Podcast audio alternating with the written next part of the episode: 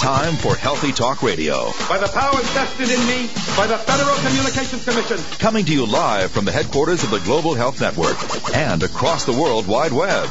Computers can do that? It's America's longest running radio program dedicated to your health and wellness. What's taking place here is an alternative approach. Now, the woman who's changing the face of healthcare each and every day. That's the fact, Jack! Here's Deborah Ray. Good day. Welcome to Healthy Talk Radio. I'm Deborah Ray. Well, with now 75% of women aged 25 to 54 in the labor force, there's a lot more businesses out there, including one called The Perfect Wife, a guy who runs a business doing the random miscellaneous things that women no longer have time to do. Well, it was an intriguing editorial written by a former Treasury Secretary in the New York Times that caught my attention. A health care bargain. Paul O'Neill taking on um, uh, the question, should American citizenship bring with it the right to have financial access to medical care? We'll take it up. I want to hear from you. We'll also talk about chronic GI troubles keeping all too many off the job. All that and more, inviting you to join us at 800-307-3002 right here on Healthy Talk Radio. Now, the news and views about the news you won't hear anywhere else. The Healthy Talk Radio News Digest. This is intriguing. The Food Science Program, the College of Agriculture, uh, Food and Natural Resources at the University of Missouri has been doing some interesting research on grapes and red wines. They concluded that the red wines, the Merlots, the Cabernets, the Zinfandels, have antimicrobial properties that defect, uh, that actually defend against food-borne illness and don't harm naturally useful bacteria, the probiotics. They took a look at E. coli, Salmonella, Listeria, H. pylori, um, and of course, some of them can even be deadly, particularly the E. coli and the uh, Listeria. They found um, it's something about the, the alcohol content itself, the ethanol. The, the pH, though, red wine, unlike white wine, is a little more acidic, and the resveratrol, that naturally occurring uh, compound that can be uh, uh, concentrated in certain red wines, and uh, there's some some supplements out there these days that researchers are actually taking a look at making a drug um, against diabetes and aging and Alzheimer's and more. But isn't it interesting? They found uh, that naturally occurring these red wines, because of the resveratrol as well as the pH and the alcohol, have antimicrobial properties, killing the bad foodborne bacteria, but uh, not harming the naturally useful probiotic uh, bacteria. Isn't it interesting what nature has to offer? Speaking of nature, we know these days uh, there's a lot more detrimental toxins out there in nature. In fact, in a recent issue of the British uh, New Scientist was the revelation that 75,000 chemicals is the number to which we're exposed each and every day. University of Nevada, uh, University of Arizona and University of California have now taken a look at why did uh, these clusters of children in particular areas of the country developed uh, cancer. They took a look at the Fallon, Nevada area in which a large number of uh, children developed um, leukemia and in certain areas of Arizona as well, asking the question, uh, you know, what primed the pump? you know, what happened with these children either genetically before they were born or during their infancy. In other words, to what environmental factors were they exposed that actually affected genetic expression? They're also taking a look at the, the fact that there was an outbreak of childhood shingles that exposed them to certain viruses as well. And other studies have shown that there's um, high amounts of of metals like tungsten in this environment as well. And of course, it's eye opening because it's part of the microcosm that we may have a genetic predisposition to cancer, but never develop cancer if we are savvy to take care of our genes in an optimal fashion.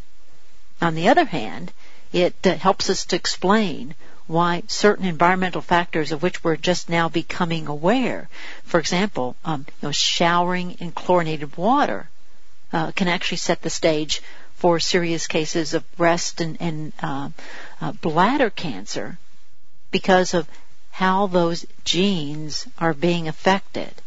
Activating genes, inactivating genes, our environment has a role to play as well as our individual lifestyle habits, with an environmental link now being probed in these cancer cluster cases. Well, I suspect it's a good thing, certainly for the economy, with double digit growth every year for the past 10 years. The Organic Trade Association, the Organic Farming Research Foundation, now uh, indicating that the demand for organic food is outstripping the supply. That many farmers say to go, you know, three years without applying pesticides to the soil is um, uh, certainly a hurdle but uh, now, just last year, the sales of organic foods up to $16 billion, with sales growing at a rate of 20% a year. U.S. farmers can barely keep up with the demand for organic produce. And we hope a lot more of them take notice of this and try to go organic as well. With the revelation that this week that Medtronic, a very large maker of medical devices, has pulled uh, certain defibrillation wires um, indicating that they have a high rate of fracture that might be even related to patient deaths. What's as disturbing now is the revelation that the Food and Drug Administration had received notices of these failure reports over a year and a half ago. So Public Citizen, Ralph Nader's uh, organization, Dr. Sidney Wolfe, sitting down and penning a letter yesterday to the Food and Drug Administration asking the question, why did the FDA, aware of a rapidly mounting number of injury reports related to these implantable defibrillators, not force Medtronic to recall these defibrillators implanted in the early part of this year, 2007. So since January, remember the FDA already knew the FDA has received another thousand plus reports of malfunction. And I think that should be eye opening to all of us, whether or not the Food and Drug Administration is really serving um, the consumer's needs with the revelation why the wires weren't recalled until this week with the Food and Drug Administration knowing that they were defective far before that? Well, we've recently read um, uh, about Amgen, that drug that is often given to uh, dialysis patients to stimulate their body to uh, to actually activate the bone marrow to, to make more blood cells, particularly red blood cells. And there's been a big competitive war going on between a drug from Amgen versus a drug from Roche. And now there is a looming clash with uh, some charges being made against some of the uh, the drug companies involved that they are doing some strong arm tactics with our nation's dialysis clinics, saying if they switch to the competitor's drug and it's pulled from the market, they will actually have to pay more to use the competitor's drugs. It's big money. Amgen has uh, sold $25 billion worth of this medication since 1989. And of course, with uh, dialysis, it's one of the few medical procedures that's completely paid for by government funds. We're talking about big dollars at stake. Well, it's the number one killer of both men and women. In fact, it kills more women than men, heart disease. So when you are uh, uh, diagnosed with a blockage, what are your treatment options and what are the um, options in terms of analyzing your treatment choices. Stanford University now weighing in, taking a look at 23 clinical trials of patients who opted for angioplasty to open blocked arteries versus patients who, who opted for bypass surgery to open uh, blocked arteries. What they found is that the uh, success rate for angioplasty equaled that of bypass surgery. And for those who know the history, angioplasty was supposed to replace bypass surgery. it didn't. It caused uh, us to continue to do as many uh, bypass surgeries plus just skyrocketing rates were up to 2 million angioplasties each and every year in this country and the benefits are equal. Angioplasty equals bypass surgery for heart patients. We're going to return to talk about the chronic GI troubles keeping you off the job, all that and more right here on Healthy Talk Radio, inviting you to join us at 800-307-3002 right here on Healthy Talk Radio. I'm Deborah Ray.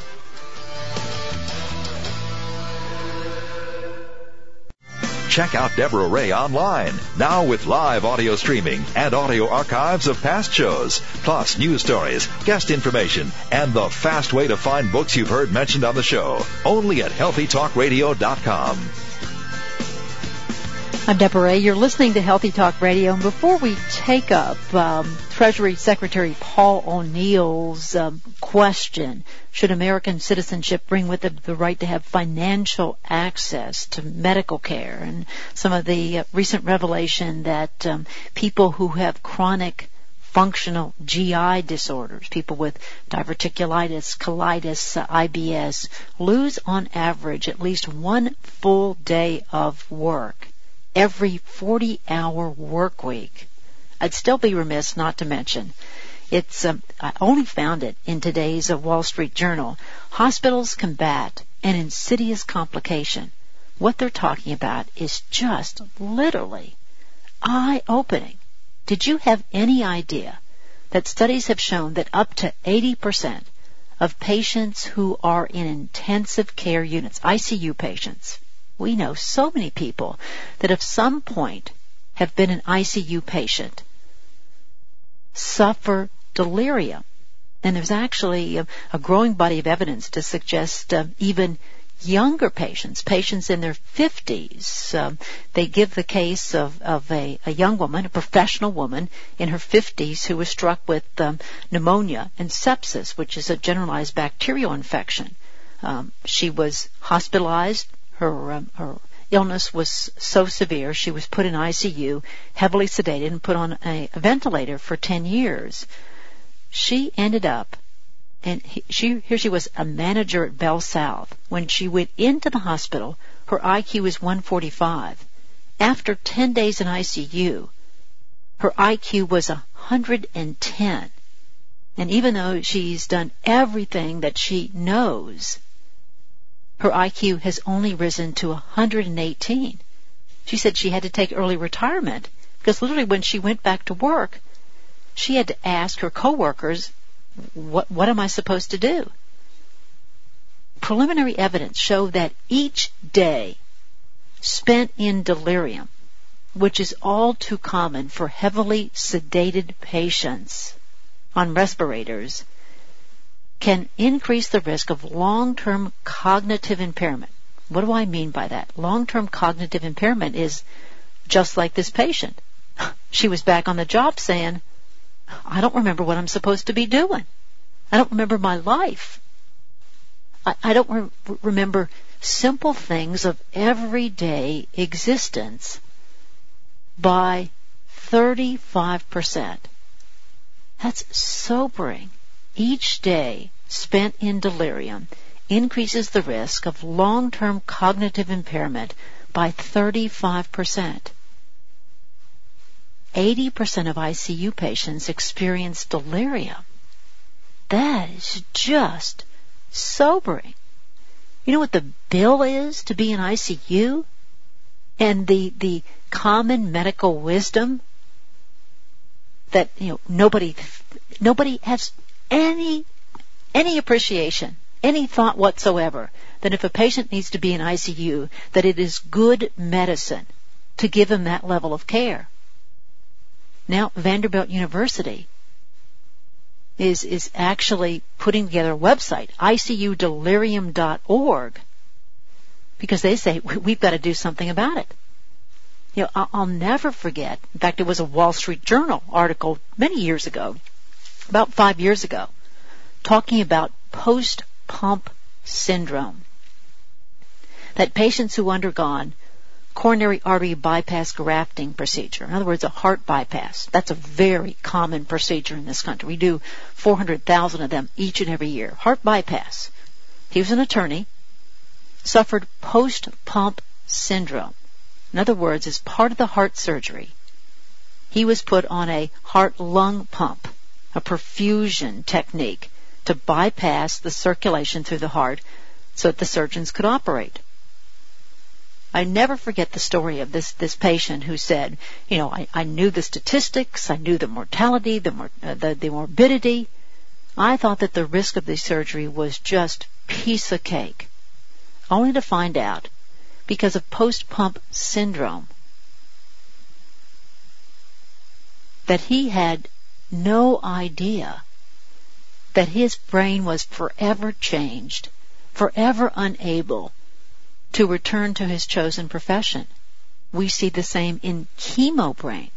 People who choose chemotherapy only to discover, and we're finding this in children who have forms of brain cancer, that the drugs affect the brain to the extent that they never think the same way again. That is just eye opening. And of course, the amazing thing is you know, people in ICU are, the experiment here. There is little appreciation for this. There are a, a small but growing number of hospitals, thanks to uh, innovative researchers at Vanderbilt University, uh, their medical center there and others, that they have to get patients off the respirators as soon as possible. They have to give the patients mental stimulation while they're in, in, the, in the hospital to keep those brains strong. And of course, you and I know there is a whole list of important um, nutritional lifestyle factors that would make a huge difference. Making sure that patients in those situations get optimal nutrition, get supplementation with critical nutrients for brain function, like acetylcarnitine and fish oil and the phosphatidylcholines and serines and vinpocetine that you know physical exercise is very important for mental exercise as well. So I mean even activity in the bed can make a difference. They're saying just simple wake up and breathe protocols. Turning off the sedation temporarily, allowing patients to wake up so their state of mind and comfort can be determined makes a world of difference. You imagine 50 years of age a manager at Bell South, comes down with pneumonia, treated in ICU, is on a respirator for 10 days, and her IQ when she leaves is 110, never as yet to return to the 145 when she went in surgery? Just eye-opening information that you and me as healthcare consumers, I mean, there's a, there's a lot that tells us, even with all the technology, all the advances in medicine that we have a medical system unlike any other in the world. Look, look at the amount of money, the number of people whose lives and livelihood is made on the sick care system in this country. And the amount of technology that we have to offer. And we're, we're glad for it, particularly in situations of emergency and trauma. But, but we're, we're so short-sighted in so many arenas. So when I picked up yesterday's um, New York Times, I don't normally meet, read their their op-ed page, and I know you say keep your politics to yourself, and and that's just just my own personal prejudice. I'm telling you up front. But I was intrigued by a title, a healthcare bargain, and it was penned by a former Treasury Secretary In fact, he's been in the news recently because of his book, uh, sort of a little tell-all on the Bush administration. Treasury Secretary Paul O'Neill. And what he's talking about is the fact that we all thought the Medicare Part D, the Medicare prescription drug plan, would be a boon for our citizenry. But when we talk about you know, a bipartisan agreement. You know, where do we draw the line when it comes to entitlement? And how do we answer the thorny question? Because as he indicates, every single political candidate is ignoring the question, should American citizenship bring with it the right to have financial access to medical care? There's a lot more thorny issues, and I want to uh, hear from you about this. We're talking about uh, should a uh, being an American bring with it the right is is health care a birthright in this country? 1-800-307-3002 right here on Healthy Talk Radio.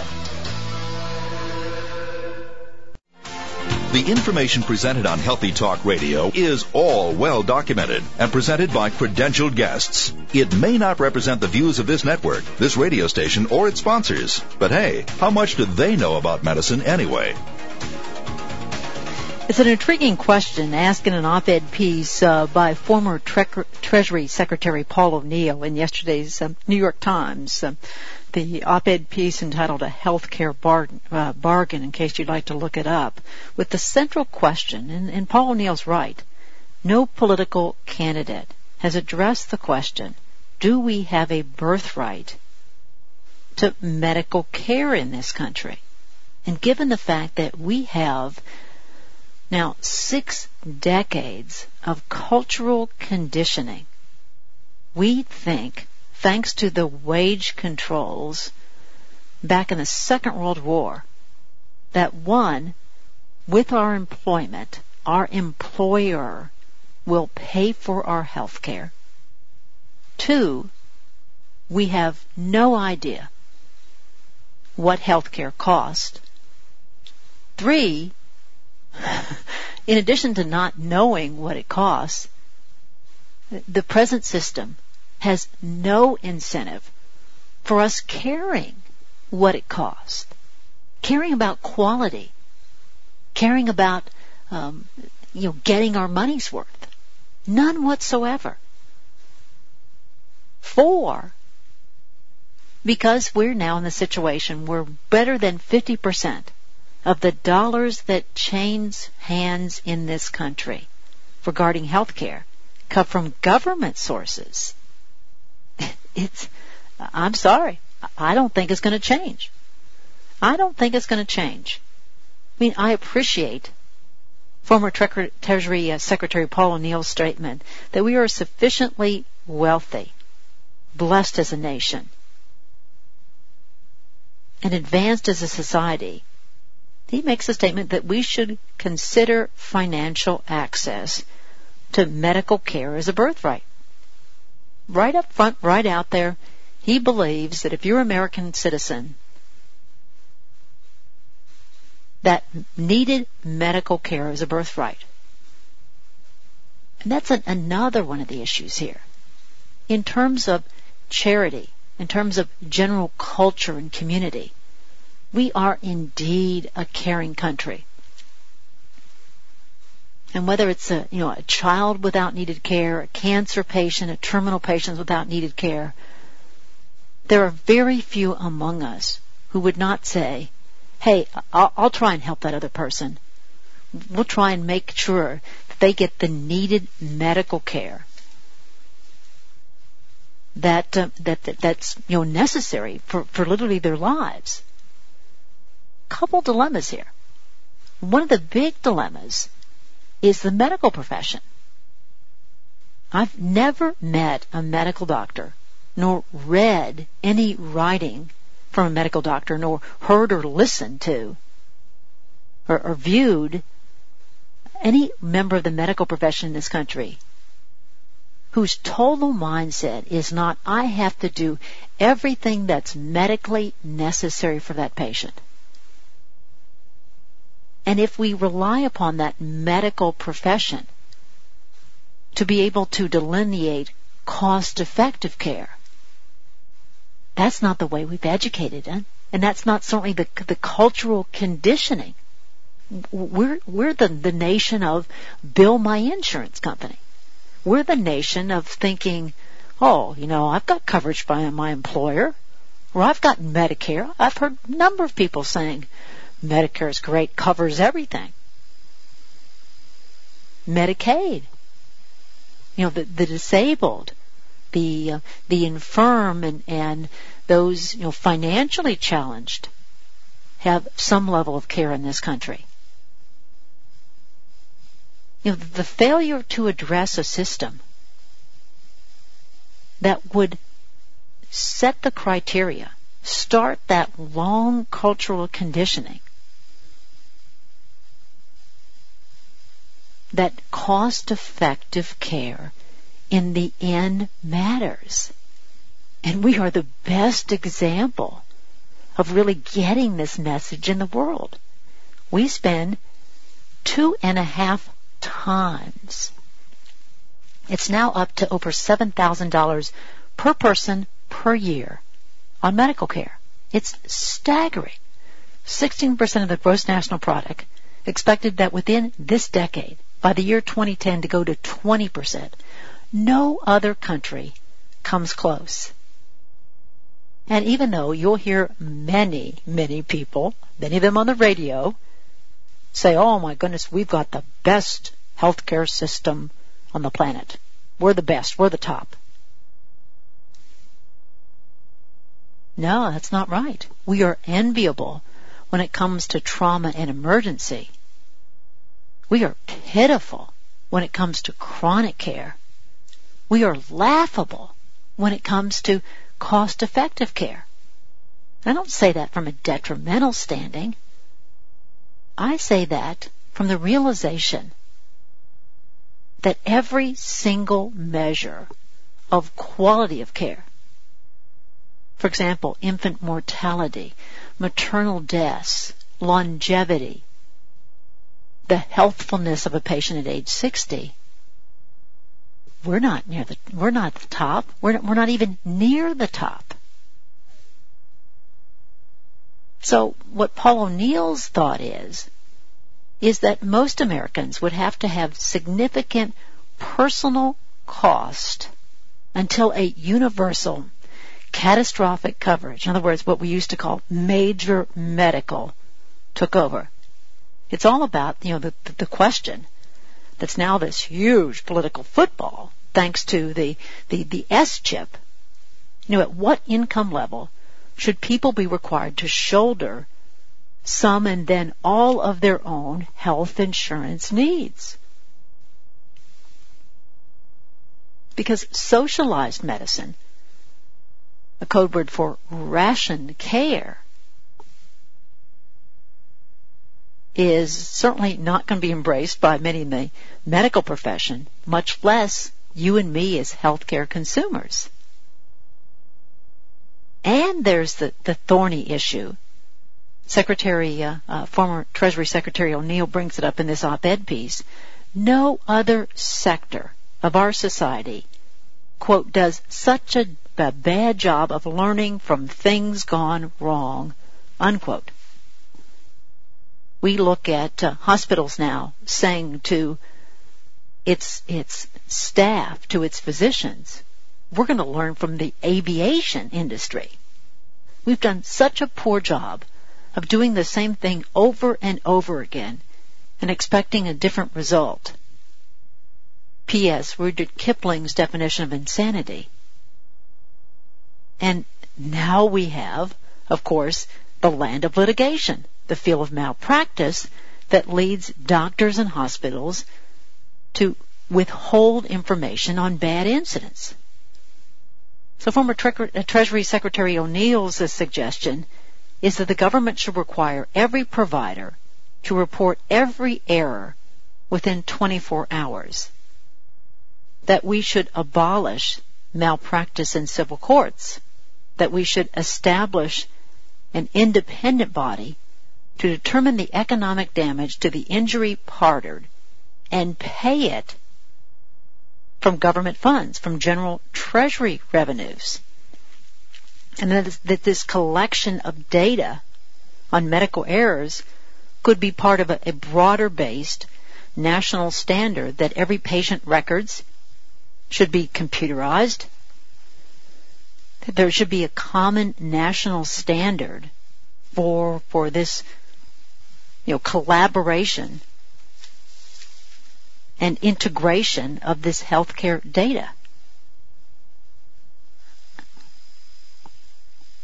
But but given that cultural conditioning, just think about it. It's one of those issues that evokes strong emotions. Because how many individuals in this country were told that your health care is paid for for the rest of your life. And how many of those individuals are, are highly insulted and, and I mean, you, you have to empathize with that. That's just not a financial reality. So, you know, was the company wrong for promising that? Or was the individual wrong for believing that?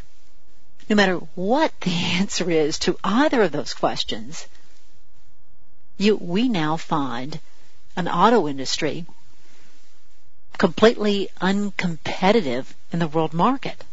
We now find a total American economy increasingly crippled by the fact that we have no incentive, little tools to know how to stay well. If 78% of our nation's healthcare dollars go to chronic conditions, what am I talking about? We're talking about 78% of that total healthcare. It's now, uh, what is it, $2.3 billion going to the treatment of heart disease, diabetes, arthritis, um, cancer, all of these chronic conditions, there's there's little to convince us of the fact that that is going to make us live longer or live healthier. Because after all, the current medical system has little to offer those chronic conditions. We treat the symptoms of heart disease. We have medications for high blood pressure. We have balloons and stents and bypass uh, procedures to open blocked arteries. We have uh, anti-clotting medications, uh, you know, tissue plasminogen activators if you suffer a clot and then a heart attack or a stroke. Untold dollars spent on cardiac rehab, none of which ever address why you got the heart disease to begin with. You know, we can poke fun about the the waiting times, the you know the Brits now pulling their own teeth. But the necessity of socialized medicine drove the, the, the need. We used to have a lot of it in this country. Ingenuity. Sort of that Yankee know-how. And what we see amazingly in, is in countries with socialized medicine like Great Britain, there's a much more open, objective attitude. What is cost effective care? And if more antibiotics is not yielding the expected result in terms of less hospital acquired infections, what do we need to know about, for example, they give patients probiotics washing hands is is is not a uh, uh, no not optional. It, it's required. Identifying and, and destroying people who harbor methicillin-resistant Staph aureus bacteria, something that's done routinely. Looking at other options because uh, these bugs are no longer responding to the strongest drugs. Eleven other hospitals use uh, things like stabilized allicin, a form of garlic, Allimax for methicillin-resistant Staph aureus. Prince Charles uh, uh, dubbed by the National Health Service to overhaul hospitals from the standpoint of healing environments. Hospitals these days, because of any number of factors, promote hospital acquired infections promote poor outcomes and complications because of the lack of access to, to good, high quality, nutritious foods. the lack of a connection with, with nature, the lack of a physical activity, which is essential to a healing outcome.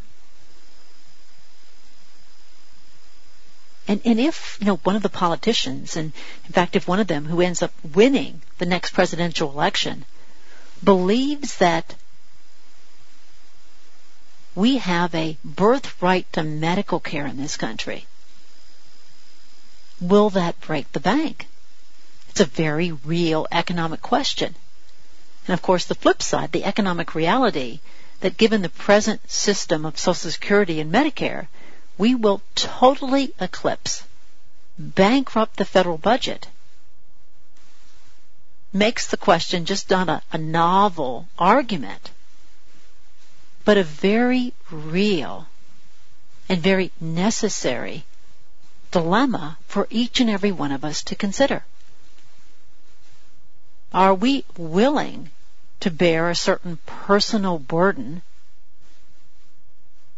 of health care? of what it costs when we have to pay to be sick before insurance kicks in. Should government pay for it for everybody? Then are we are we willing to you know to have large percentages of our income go to taxes? I want to hear from you. 1-800-307-3002. Is healthcare a birthright? On Healthy Talk Radio. twice the fiber and half the fat of regular talk shows. Healthy Talk Radio with Deborah Ray. Talking about uh, is health care, financial access to medical care, a birthright in this country? A question uh, not broached by any presidential uh, candidate to date, but a, a, very necessary question for all the reasons we have discussed. That financial dilemma in which we find ourselves from a business, from a government, indeed from, from a public health scenario.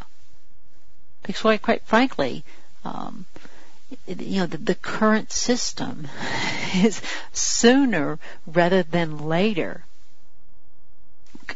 just going to serve less and less people for, for more and more money you know, a universal system where we all must have major medical care is essential, I believe.